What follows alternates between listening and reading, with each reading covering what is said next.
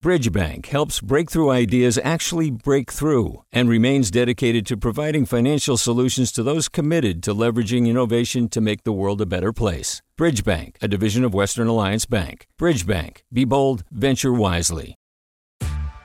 Hey there, this is Brittany Luce from NPR's It's Been a Minute. KQED's podcasts like The Bay, Bay Curious, Mindshift, Right Nowish, and more all tell the stories of the Bay and beyond with reliable, human centered journalism. They aim to inspire, make you think, entertain, and expand your understanding of the place you call home. Here's how you can support podcasting at KQED.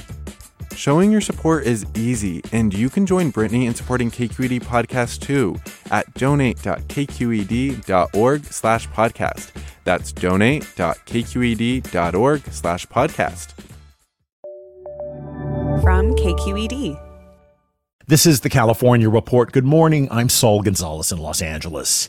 In response to the massive oil spill off the coast of Orange County, Governor Gavin Newsom has issued a state of emergency. This should allow state agencies to more effectively marshal their resources in the ongoing response to the spill. The Huntington Beach City Council also approved its own state of emergency last night, and the Orange County Board of Supervisors could do the same at its meeting later this morning. As crews work to contain oil from spreading to beaches and wetland preserves, questions are being raised about the response time and investigation into what caused the spill. Amplify Energy, the company that operates the pipeline that ruptured, has divers inspecting the now patched pipe. The company's CEO says it's focusing on one particular section of the more than 8,000 feet of pipeline that's been examined. Meanwhile, speaking at a news conference yesterday, Orange County Supervisor Katrina Foley said she wants answers about when the spill was first reported reported.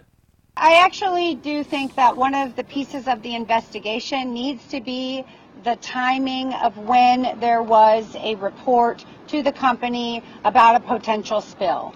My office has been informed that that occurred Friday night. Nothing to do with smell, by the way, but having to do with uh, mariners and others reporting that they saw a, a sheen the Coast Guard is also investigating whether a ship's anchor may have caused the damage that released 126,000 gallons of crude into the Pacific Ocean. And according to the Los Angeles Times, the agency is also looking into possible negligence by Amplify Energy, with company personnel not noticing a drop in pressure in the pipeline that could have allowed crude to flow into the water for hours. Meanwhile, the state Senate Committee on Natural Resources also plans to investigate the spill. Committee Chair State State Senator Henry Stern says the lawmakers plan to look into the cause of the spill and who's liable for it, and how to make sure it never happens again. As for the spread of the spill, U.S. Coast Guard Captain Rebecca Orr says they're closely monitoring its movement.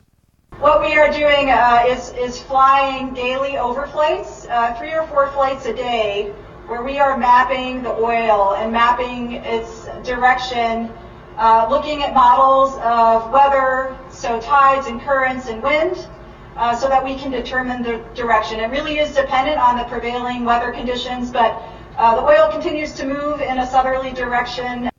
Many Orange County beaches could be closed for weeks or even months if the oil continues to spread. Meanwhile, people who live in the area are reflecting on the spill and the oil industry's presence in Orange County waters. As she walked a largely deserted Bolsa Chica State beach yesterday morning, passing cleanup crews dressed in biohazard suits, I met Kim Nguyen Lam. So, what do you think about this? What's happened here? I think there needs to be better ways to protect our environment.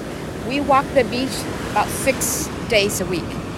And on weekends, there's children playing, there's families gathering, but often we saw all these black marks on the beach.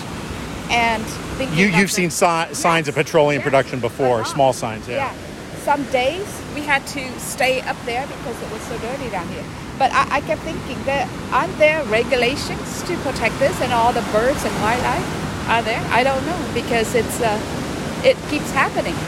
That's Huntington Beach resident Kim Nguyen Lam. On a coastal biking path, I met Dan, who didn't want his last name used for privacy concerns. He had strong opinions about the presence of oil platforms off the coast of Huntington Beach. We're thinking that maybe it's time those things move out of this area. And when you say those things, you're Oil referencing rigs. the oil rigs right in front of us out in the water. Yeah. It's time for them to move, and these beaches are too nice to get to have this happen anymore. Plus, we have the marshlands, Bolsa Chica and the Talbert Marsh, with all the birds and all that pristine area. I don't think they go together anymore. It's time for them to probably move. I grew up in Southern California in San Diego. I've been through here a lot. I'm kind of used to seeing the, the platforms, but I guess for a lot of first time visitors, it's strange, right? You got Huntington Beach, Surf City, you know, fun in the sun lifestyle, and then you got all this infrastructure just off the coast. Yeah, well, I mean, when Huntington was first uh, booming in the early uh, 1900s, they had oil rigs all up the beaches, and they're they're still pumping oil right across from where we're talking. So uh, the oil's there, and it's all about money, and so you know there goes that, and uh, so you know it's what man does. You know they're good at preserving, but they're also good at destroying, and this stuff here probably it's time for it to leave the area and go somewhere else. But you know, big dollar always talks and, and leads the way in life. So we'll see what happens. Again, that was Huntington Beach resident Dan, who didn't want his last name used. The oil spill is also threatening to destroy ecologically sensitive marsh areas. KPCC science reporter Jacob Margolis has more. Wetlands in Huntington Beach, which have been carefully restored and maintained since the 1990s, are now inundated with oil, and they're critical for coastal life. Over the next week, scientists will get an idea of just how badly damaged the ecosystem is. But the true test is time.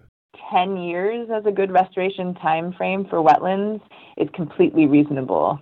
Christine Whitcraft is a wetland ecologist at Cal State Long Beach. Everything from bacteria to the plants that grow there to the fish that spawn could have their life cycles disrupted. That was KPCC science reporter Jacob Margolis. So far, only four oil birds have been collected from this weekend's massive oil spill. Michael Ziccardi, director of the Oiled Wildlife Care Network at UC Davis, says while that's reason for hope, the numbers could go up dramatically in the days and weeks ahead. We do have active overflights from a specialized plane covering this area daily to look at animals, the locations, the concentrations they might be in, which will help us more target those areas. But at this point, we're cautiously optimistic related to the number of animals that might be affected at this point. One of the birds found, a brown pelican, had to be euthanized as it was already suffering from chronic injuries. Ziccardi says there are additional concerns in the coming days. Because birds do have low body temperatures if they're oiled, the colder the environment is, the more likely they'll come ashore and be cold. We're lucky right now because the weather's been fairly good. Ziccardi says it's important that the public not try to rescue birds themselves, as that could do more harm than good for the animals. Hi, I'm Sasha Khokha, host of the California Report magazine. Every week, we bring you stories about what connects us in the giant, diverse Golden State. Because what happens in California changes the world. I love this place. We were once seen as like the place to be, California. The land of milk and honey. That's where you go to Sunshine State, but we just have challenges right now. KQED's California Report magazine. New episodes drop every Friday, wherever you get your podcasts. Hi there, I'm Rund Abdelfatah from Throughline. If you're listening to this podcast, you know that KQED produces exceptional storytelling that keeps you informed, inspired, and entertained. Their podcasts cover issues from your neighborhood to the entire country and everything in between. Support this work today. You can help us continue to bring quality podcasts to your ears. Just head to donate.kqed.org slash podcast. That's donate.kqed.org slash podcast.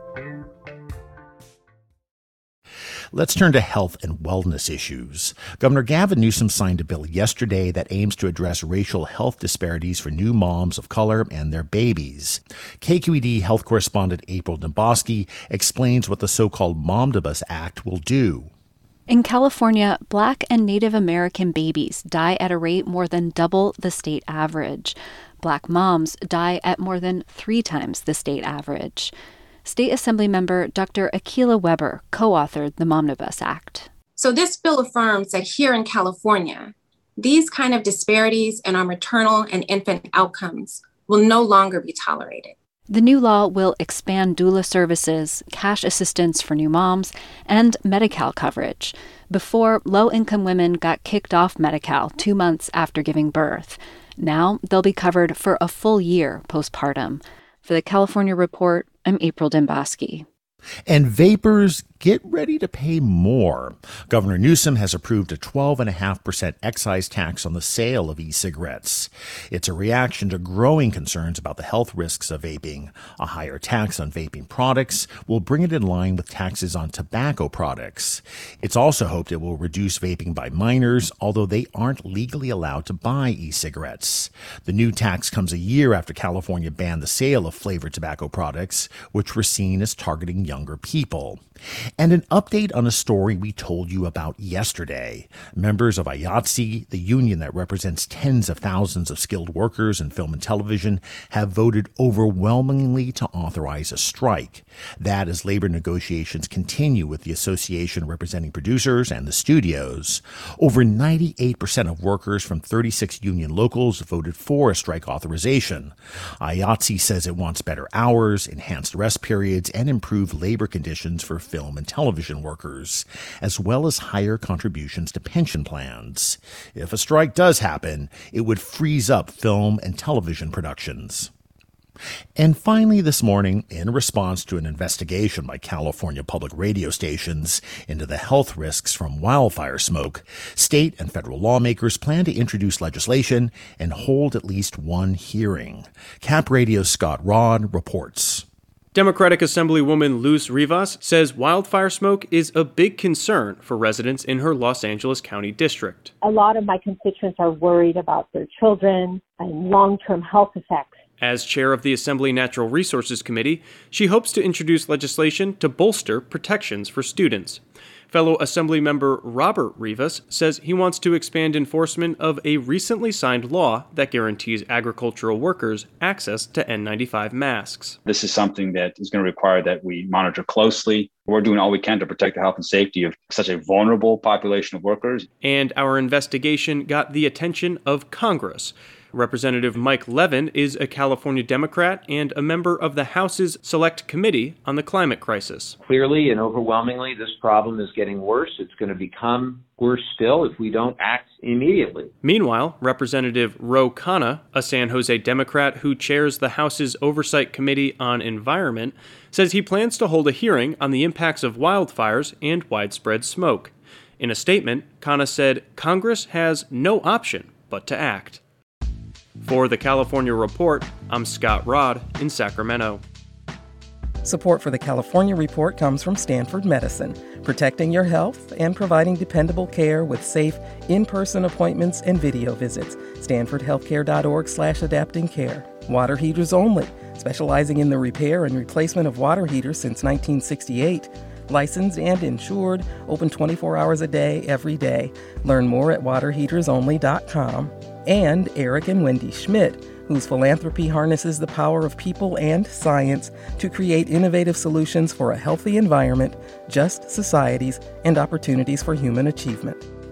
And that is the California Report for Tuesday, October 5th. We're a production of KQED Public Radio. I'm Saul Gonzalez. Thanks so much for listening and have a great day.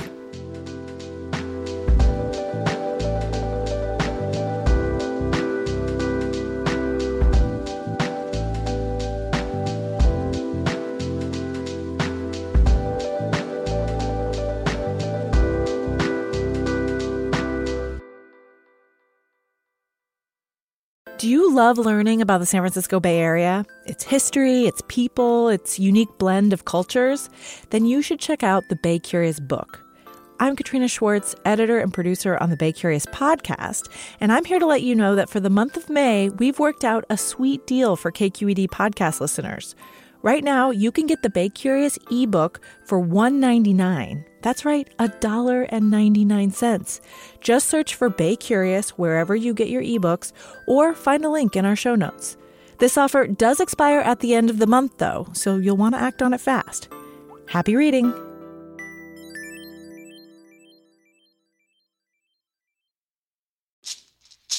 Hey, it's Glenn Washington from Snap Judgment, and if you love what you're hearing, and I know you love what you're hearing. Please consider becoming a KQED member. Get special access to cool events, behind the scenes footage, and so much more. Plus, you'll sleep better at night knowing you did your part for the community you depend upon. It's in you. Please be in it. Visit donate.kqed.org slash podcasts to sign up now. That's podcast with an S. Thanks.